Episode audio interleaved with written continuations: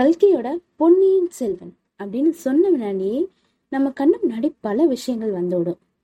இந்த பிரம்மாண்டமான அழகான நாவலை பிரம்மாண்டமான படமா எடுத்திருக்காங்க இப்ப. இந்த படத்துக்கு அவ்வளோ எதிர்பார்ப்பு இருக்கு. இந்த படத்தை அதிகமா எதிர்பார்க்குறவங்க யாருன்னு பார்த்தா இந்த நாவலை படிக்காதவங்களோட படிச்சவங்க தான். ஏன்னா இந்த நாவலை படிச்சவங்க மனசுக்குள்ள இந்த கதையும் கதாபாத்திரமும் அவங்களோட கண்ணு முன்னாடியே ஓடிட்டு இருக்கும். நம்ம கற்பனையில ஓடுற அந்த ஒரு விஷயத்த கண்ணு முன்னாடி பார்க்கிற போறோம் அப்படின்னு நினைக்கும் போதே ஒரு எதிர்பார்ப்பு அதிகமாகுது. இன்னும் சில பேர் இந்த நாவலை படிக்காம இருக்கலாம். அதுக்கு எவ்வளவோ காரணங்கள் இருக்கலாம். அந்த முழு நாவலையும் படிக்க முடியாததுக்கு டைம் இல்லாம இருக்கலாம். இல்ல அவ்வளோ பெரிய நாவலை எப்படி படிக்கிறதுன்னு இருக்கலாம். அதுக்கு எல்லாத்துக்கும் ஒரே ஒரு சொல்யூஷனா இன்னைக்கு நான் வந்து இந்த கதையோட ஒரு சுருக்கத்தை சொல்ல போறேன். நம்ம இன்னைக்கு பார்க்க போறது பொன்னியின் செல்வன் கதை சுருக்கம். கதை சுருக்கத்துல இந்த நாவலோட முக்கியமான அம்சங்கள் எல்லாத்தையும் சொல்லியிருக்கேன். அதனால இந்த கதையை முழுசா கேளுங்க. இந்த கதையை நீங்க கேட்க போறது உங்க ஹர்ஷா ஸ்டோரி டெல் சசீஸ். கதை கேட்கலாம் வாங்க பாட்காஸ்ட்ல. முதலாம் பிறந்தாங்க சோழ மன்னன். அவரோட மூத்த மகன் வந்து ராஜாதித்தன். இவர் வந்து போர்ல இறந்துடுறாரு. அதனால முதலாம் பிறந்தாங்க சோழன் மன்னனோட இரண்டாவது மகனான கண்டராதித்தர் வந்து மன்னராகிறாரு. அவருக்கு அரசாட்சியில அவ்வளவா ஈடுபாடு இல்லை. அவர் சிவபக்தியில தான் தன்னை ஈடுபடுத்தி கொண்டுட்டு இருக்காரு இறக்கும் பொழுது அவரது மகன் மதுராந்தகன் வந்து சிறுவனாக இருந்தார். கண்டராதித்தரும் சரி அவங்களோட மனைவியான செம்பியன் மாதேவியும் சரி சிவபக்தியில ரொம்ப ஈடுபாடுடையவங்க. அவங்க தன்னோட வாரிசு வந்து அரசாட்சி இல்லாம சிவபக்தியில சிவ ஞானத்துல மூழ்கி இருக்கணும் அப்படின்னு நினைக்கிறாங்க. அதனால அவரோட சகோதரனான அரிஞ்சய சோழரை மன்னராக்குறாங்க.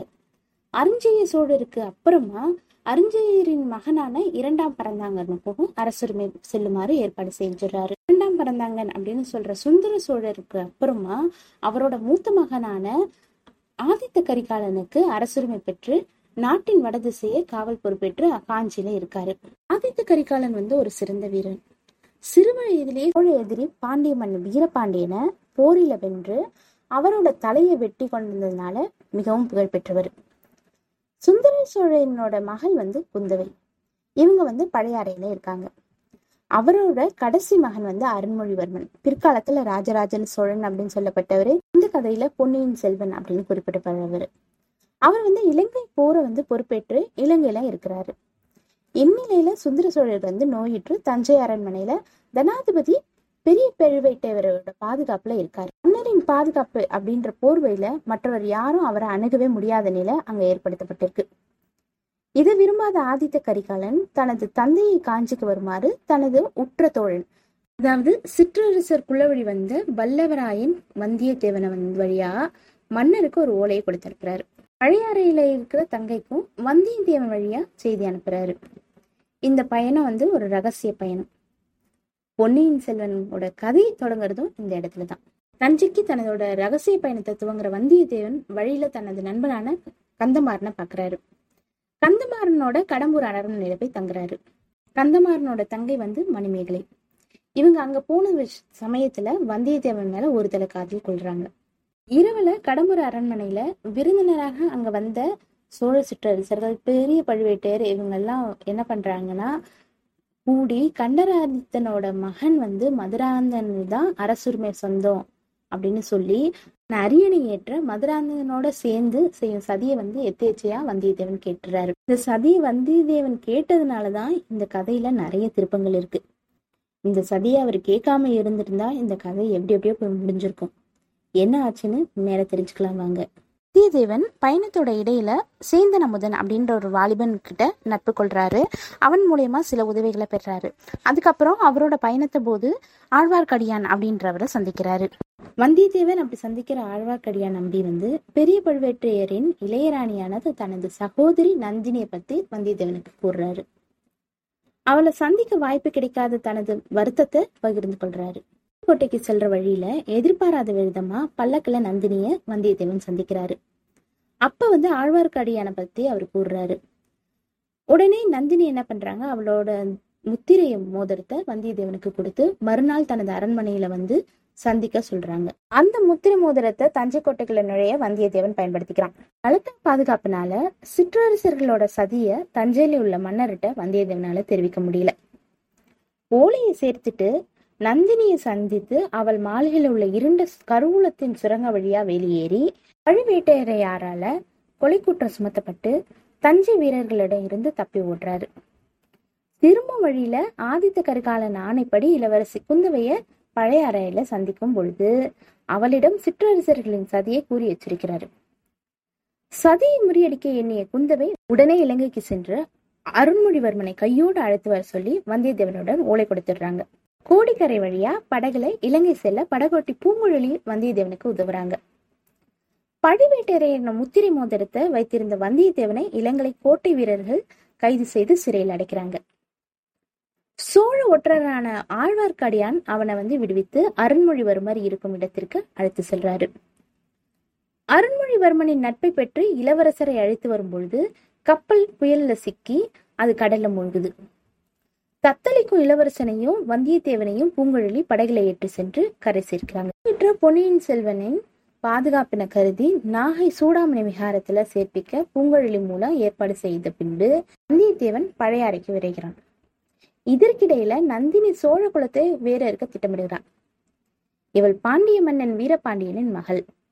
ஆனால் இந்த உண்மை வெளியுலகமும் அறியாது. சோழ அமைச்சர் அனிருத்து பிரம்மராயரின் சீடன் மற்றும் ஒற்றனான ஆழ்வார்க்கடியானின் தங்கையாக தத்தெடுக்கப்பட்டு அவன் குடும்பத்தில் வளர்க்கப்பட்டவள் தான் நந்தினி. தனது தந்தையை கொன்ற ஆதித்த கரிகாலனை பழிவாங்குவது அவரோட திட்டம்.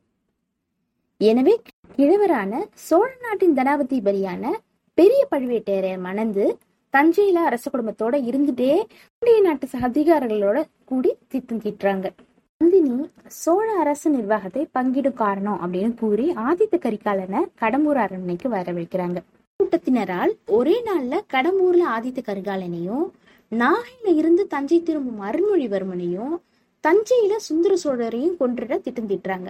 மூவரும் இறந்து மதுராந்தகன் ஆட்சிக்கு வந்த பின்பு கலகம் ஏற்படுத்தி வீரபாண்டியனின் வாரிசின் மூலம் சோழ நாட்டை கைப்பற்றுவது இந்த சதிகாரர்களோட திட்டம். அறையில வந்தியத்தேவன் குந்தவையை சந்திக்கும் பொழுது அவள் ஆதித்த கரிகாலனின் கடம்பூர் பயணத்தை நிறுத்தவோ தடுக்கவோ முடியாம போனா அவனுக்கு பாதுகாப்பாக அவனோடு உடன் இருக்க வந்தியத்தேவனை வேண்டுகிறான் கடம்பூர்ல ஆதித்த கரிகாலனின் மெய்க்காவலனா வந்து வந்தியத்தேவன் உடனே இருந்தோம் அவனையும் மீறி சதிகாரர்களால் ஆதித்த கரிகாலன் குத்தி கொல்லப்பட்டு அப்பழி வந்து வந்தியத்தேவன் மேலேயே விழுது. ஆனால் அருண்மொழிவர்மனும் சுந்தர சோழரும் எதிர்பாராத விதத்துல உயிர் தப்புறாங்க. சுந்தர சோழரை மந்தாகினி அப்படின்றவங்க காப்பாத்துவாங்க.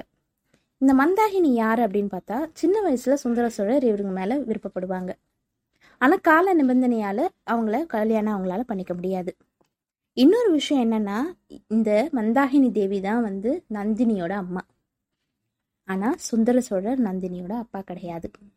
இந்த மந்தாகினி தேவி வந்து இலங்கையில பல இடத்துல அருண்மொழிவர்மனுக்கு உதவி புரிஞ்சு அவங்க உயிரை காப்பாத்திருக்காங்க. கொலை குற்றம் சாட்டப்பட்டு சிறையில இருந்த பொழுது அங்கிருந்து வந்தியத்தேவன் தப்பித்து ஓடுறான். வழியில் ஊர்வாளால் எதிர்பாராத விதமா தவறாக தாக்கப்பட்டு மீண்டும் பூங்குழலியாலும் ஆழ்வார்க்கடியாளாலும் காப்பாற்றப்படுறான்.